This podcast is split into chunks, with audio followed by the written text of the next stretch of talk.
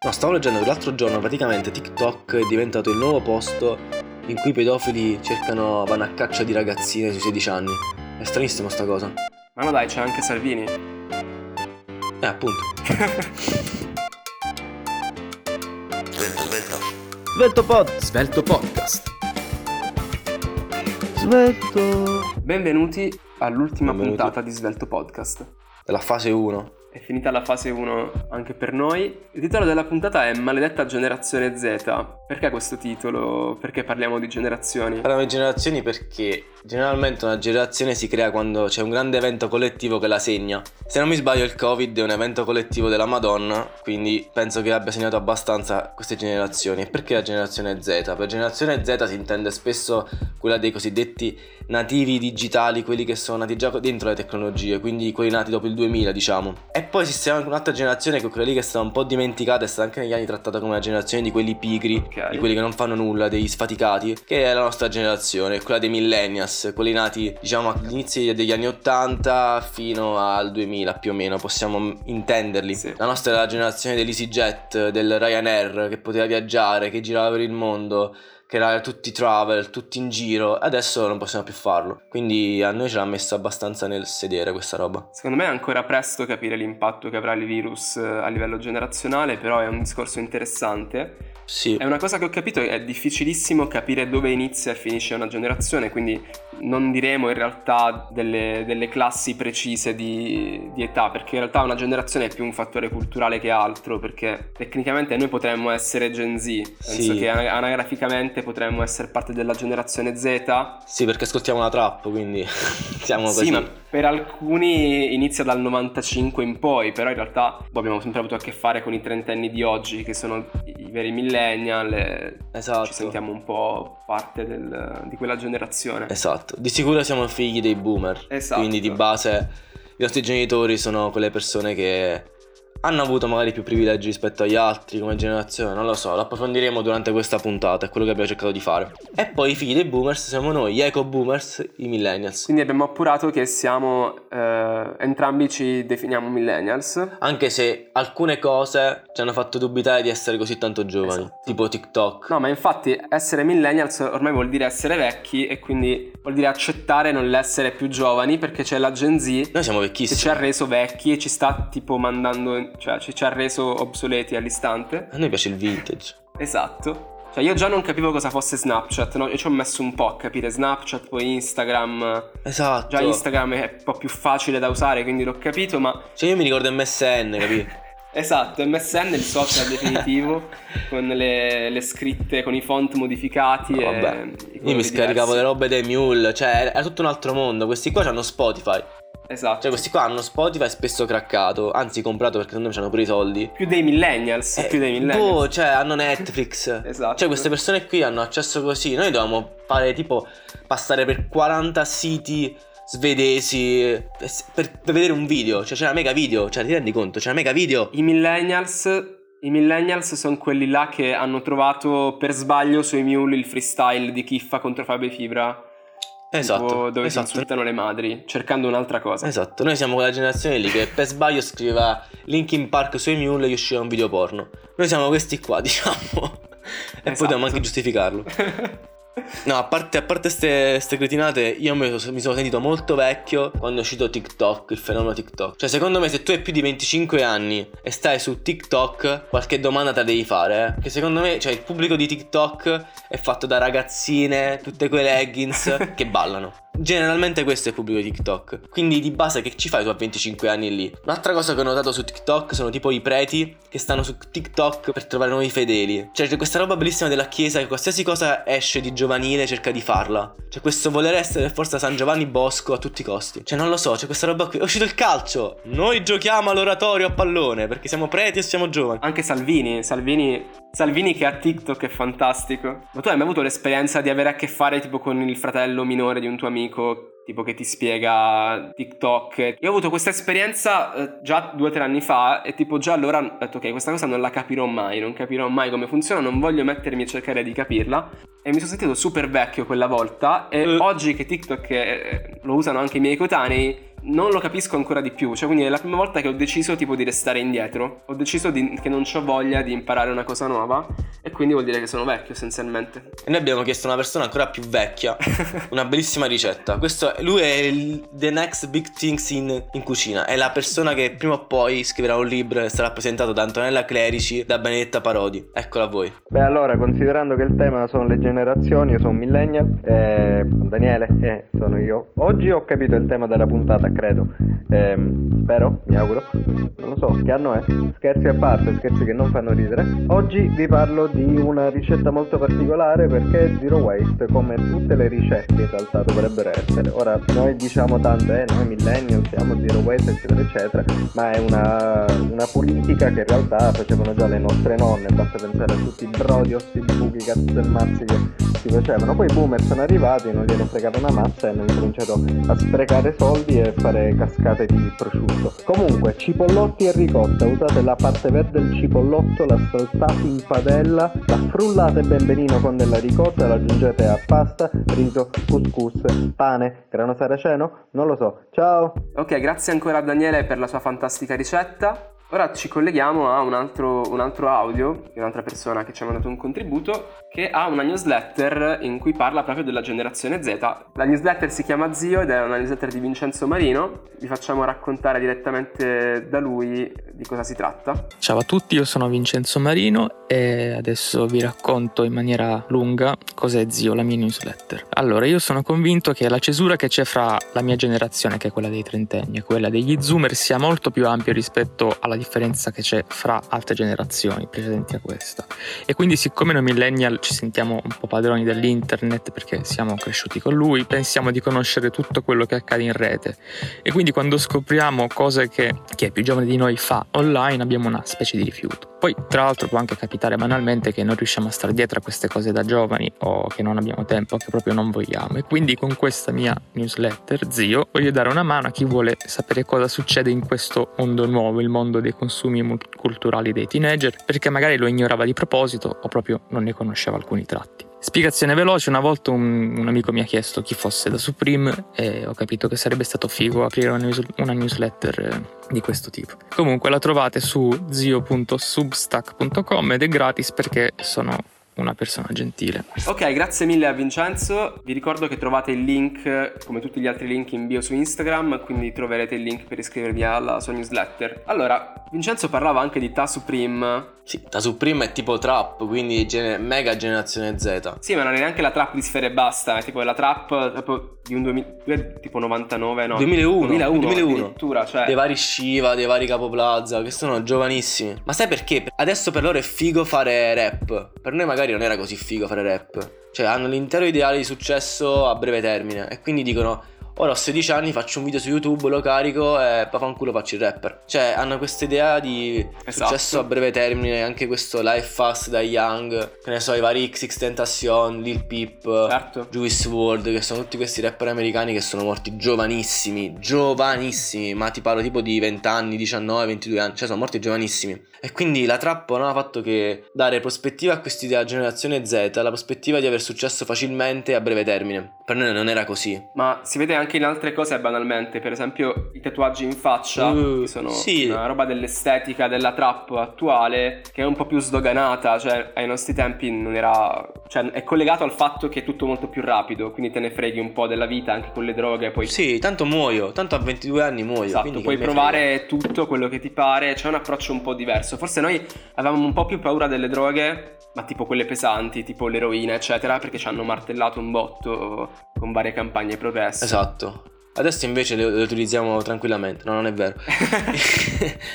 il, fatto, il fatto è che tipo le droghe, questi giovani d'oggi, questi qua della generazione Z, ma anche noi in parte, siamo approcciati alle droghe attraverso i medicinali e quindi molto spesso questo succede in gran parte in America. Questi giovani si approcciano alle droghe attraverso, che ne so, lo Xanax, antidepressivi di, di questo tipo. Quindi hanno l'intero rapporto con le droghe che è veicolato da un iniziale approccio ai medicinali. Secondo me questa roba, cioè io non ci credo, nel senso che è più una roba americana, secondo me, Sì, perché, noi abbiamo... Non l'ho ancora vista così tanto in Sì, Italia. noi abbiamo al massimo draft gold che dice sciroppo cari e basso come l'MD, cioè questo. Esatto. Comunque, abbiamo pensato di chiedere a eh, una ragazza che studia in America di parlarci un po' dell'utilizzo delle droghe e in particolare un utilizzo che è quello delle study drugs, quindi tipo ti droghi di farmaci per chi ha carenze di attenzione per studiare meglio e Per studiare. quindi, vabbè, lasciamo parlare Emily.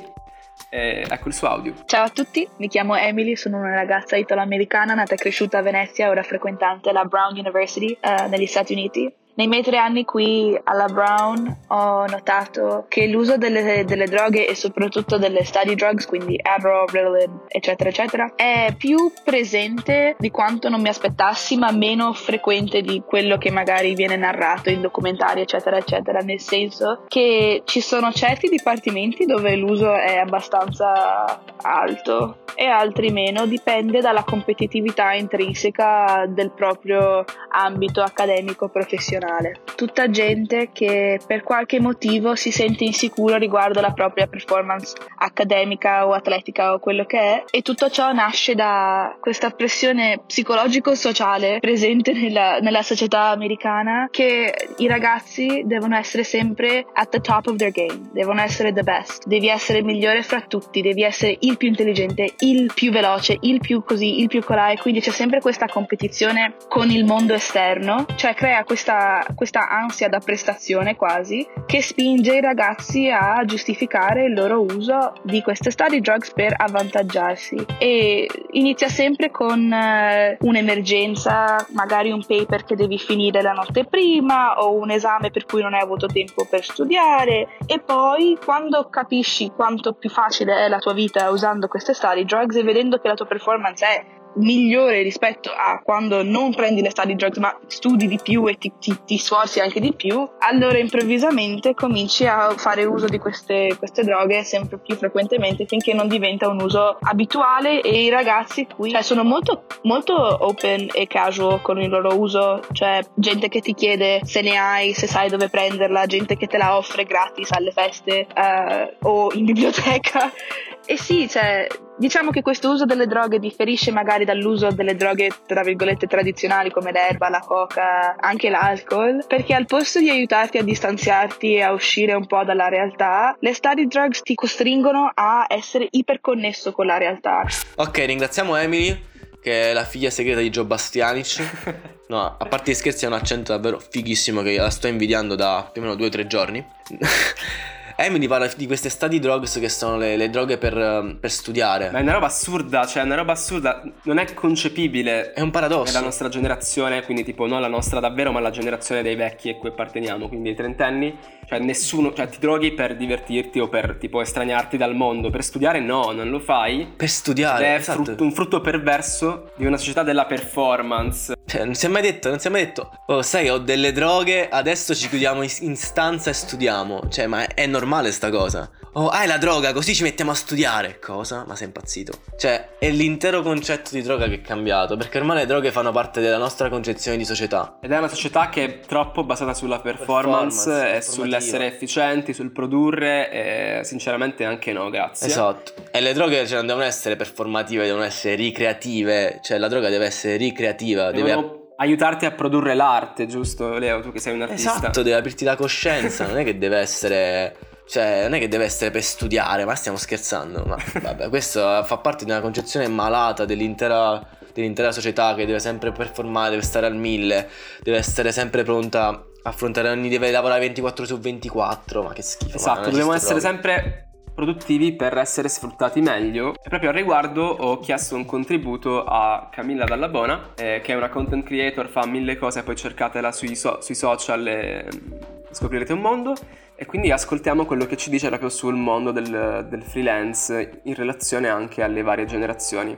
Ciao, sono Camilla, sono una freelance da quasi un anno. Diciamo che mi sono ritrovata a fare la freelance un po' per, per caso, cioè non lo volevo realmente, anzi, eh, tuttora non sono molto convinta di questa mia posizione e soprattutto sono stata eh, sbattuta così in faccia alla realtà dei fatti che molto spesso le aziende preferiscono i freelance perché eh, è più facile scaricare, diciamo, la responsabilità responsabilità eh, su un individuo. Diciamo che dall'oggi al domani ti trovi a fare preventivi senza nemmeno sapere quanto vale il tuo lavoro e anche questa è una cosa molto difficile perché a volte appunto su questa cosa i clienti ci marciano molto, soprattutto se, se sei da, da poco un freelance o comunque non hai grandissima esperienza lavorativa è sempre un modo, diciamo, spesso delle aziende di sfruttarti. Uh, detto questo, uh, io sono una, una mi, mi, ritengo una millennials perché ho sempre, diciamo, vissuto con millennials, convivo con un millennials a tutti gli effetti, per cui mi sento molto più vicina a questa generazione, anche se uh, ho un fratello che è della, della generazione Z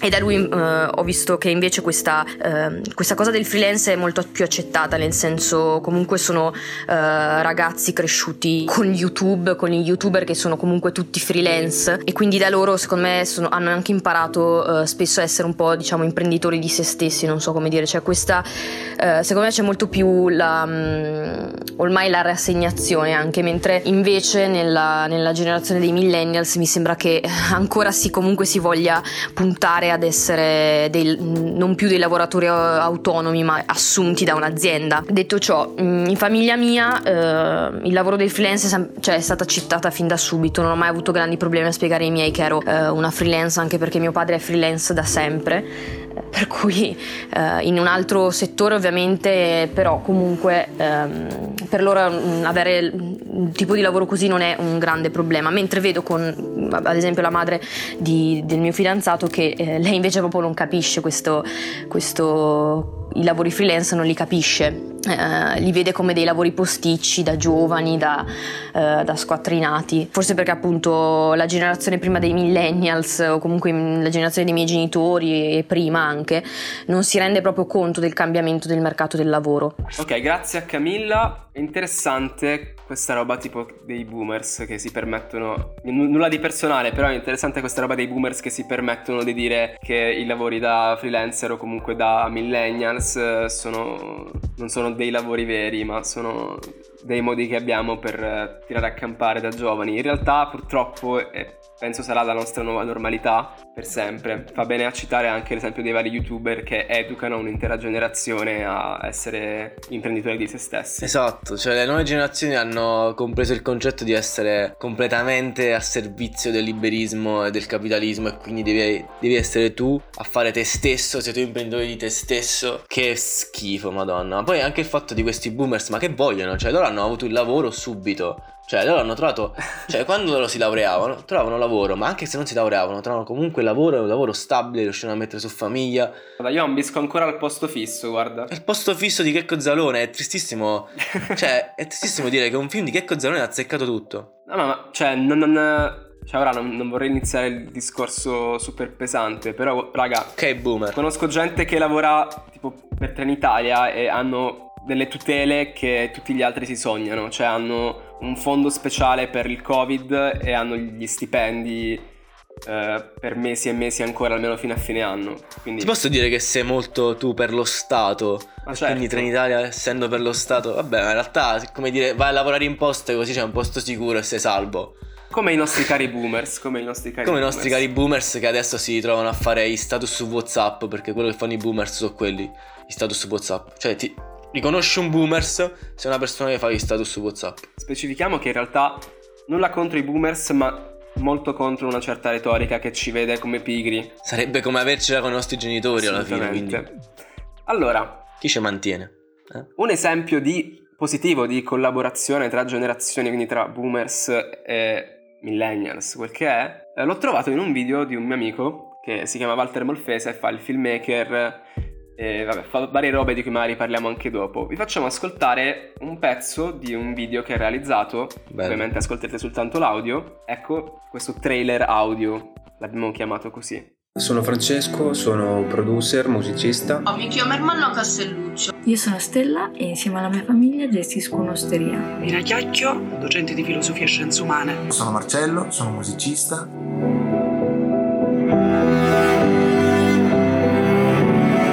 Strutturare il servizio delivery è stato una sfida che ci ha messo di fronte a tante difficoltà, ma anche un acceleratore del cambiamento, che ha favorito il dialogo tra generazioni e accorciato le distanze tra noi e il digitale.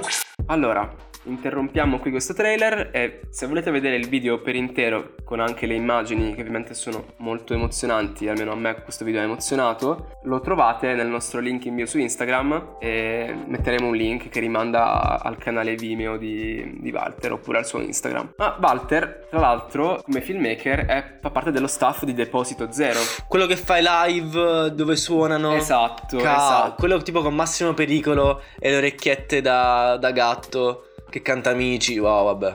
Bellissimo. Esatto, tu hai citato un artista che in realtà no, perché del- alla nostra età è un millennials, però... No, è un millennials lui. Lui è millennials. Eh, eh, esatto, ovviamente. E si è fatto due anni, eh. Sappiate che si è fatto due anni. Non so se lo sapete sto fatto, Massimo Pericolo si è fatto due anni, ok? E voi vi siete fatti due grammi. Eh, È importante dirlo e Ok, ribadirlo. due anni si è fatto Esatto. due. Però dai, comunque un giovane e invece un millennial, millennial vero, mezzo hipster è Mecna che ha registrato una live vers- version, non so parlare inglese, ok? Di chilometri, sempre Sulla zero? Da con deposito zero. Vabbè, Mecna, Mecna. Mecna e Mecna, esatto. Mecna è l'icona dei Tra millennial. l'altro ho visto un documentario di Mecna da bambino. Tipo la madre gli dice Corrado come stai? E lui risponde con l'autotune. Pensa, pensate è assurdo. Cioè lui a due anni parlava già con Bellissimo, l'autotune. sì, sì, è sì. assurda sta cosa, oh, raga. Ma come, ma come, come cacchio si diventa così? Bellissimo. Ok. Comunque siamo arrivati ormai al punto della puntata in cui Rocco ci porta a fare un viaggio nel passato. E questa volta ha deciso di parlare di femminismo e di Intro Montanelli. Di Intro Esatto. Montanelli. Perché Intro Montanelli è un'altra persona che sta vicino a Berlusconi, a noi non ci piace. Ecco a voi nuovo- la nuova puntata di, di Te che Rocco. Te che Rocco? Te che Rocco, te che Rocco. Allora, que- questa puntata è strana, ho dovuto mettere insieme due titoli che non c'entrano niente l'uno con l'altro, ma siccome volevo parlare di Montanelli e so che sta sul cazzo a molta gente, tra cui anche a me, per un passato coloniale, un po' fascio, no? stupri, matrimoni combinati con minorenni, quindi ho detto mettiamolo insieme a un'altra roba che compensa e quindi l'ho fatto. Quindi partiamo con le conversazioni, non è vero, sono gli incontri di Intro, di Indro Montanelli che, che poi che nome è Indro, cioè è difficilissimo da pronunciare. È del 59, regia Giorgio Ferroni, comunque essenzialmente è Montanelli che decide di intervistare vari personaggi del mondo culturale degli anni 50, da Moravia, Carlo Levi, Guareschi, oppure Cassinelli. Sapete che Cassinelli, io non lo sapevo, però è un grande avvocato del periodo storico, quindi ci sta eh, intervista anche Guttuso, vedete che c'entra Mon- Montanelli con Guttuso e c'entra e quindi intervista tutti quanti in modo ironico e li prende abbastanza in giro, mette in risalto i loro difetti, le loro personalità.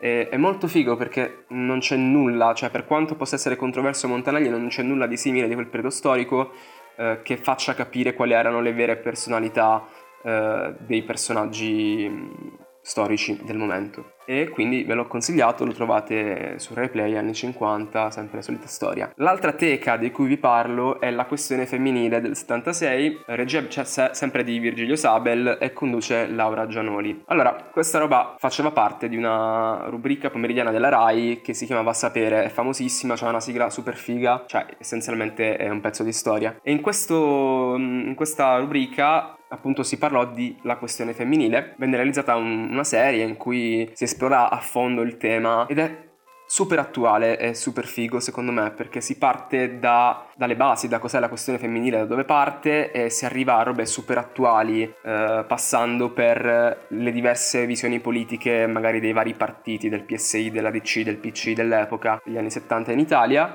eh, e poi si fa anche un viaggio nel mondo con la condizione femminile in tutti i paesi del mondo, in Africa, le donne bianche in America, le nere in America, e- eccetera, eccetera. Quindi c'è già un, un bel po' di intersezionalismo, è una roba figa. Quindi ve lo consiglio e ho finito perché altrimenti Leo si incazza che parlo troppo. Bene, grazie Rocco per questo tuo viaggio nel passato come sempre. È arrivato il momento di fare le conclusioni dell'intera puntata e poi anche dell'intera stagione che chiameremo fase 1, non sappiamo ancora come, come la chiameremo. E il fatto è che queste generazioni in realtà non contano un cavolo. E quindi in realtà la generazione di quelli appena nati sarà la generazione Covid, probabilmente le persone che nasceranno e vivranno in un mondo con del distanziamento sociale all'ordine del giorno e tutte queste nuove norme che dovranno essere attuate. Allo stesso modo come la generazione Z può essere considerata quella che magari riuscirà a portare avanti la battaglia del cambiamento climatico, pensa al fatto che Greta Thunberg del 2003, quindi la paladina totale dell'ecologismo è del 2003 Ok. Oppure al fatto che i millennials sono stati la generazione che si è presa più botte di tutti quanti probabilmente da livello mediatico come essere la generazione dei sfaticati, di quelli che non facevano nulla e adesso si trova a fare i riders e a portare da mangiare ai boomers. Questa è la mia conclusione personale. Sai che generazione siamo? I millennials è la generazione dei mammoni. Dei mammoni, noi ci chiamano mammoni, non facciamo mammoni. nulla. Ricorda. E poi è arrivata la generazione Z e se loro Esatto. usano internet è perché lo sanno usare e perché sono bravi, perché sanno capitalizzare con Instagram e con TikTok. Noi invece lo utilizziamo soltanto per guardare le puttanate dei gameplay e altro. Vabbè. Detto ciò, si vuoi fare una conclusione dell'intera? Conclusioni, conclusioni della stagione in generale. Vi preannuncio una possibilità. Forse, forse non è vero che è l'ultima puntata perché potremmo fare una puntata extra. Speciale. Però in realtà sta arrivando la sessione, noi abbiamo gli esami, siamo studenti universitari, quindi ce la prendiamo comoda. Lo speciale tra l'altro andrà in onda su Netflix, questo va detto. Andrà in onda su Netflix che ci paga.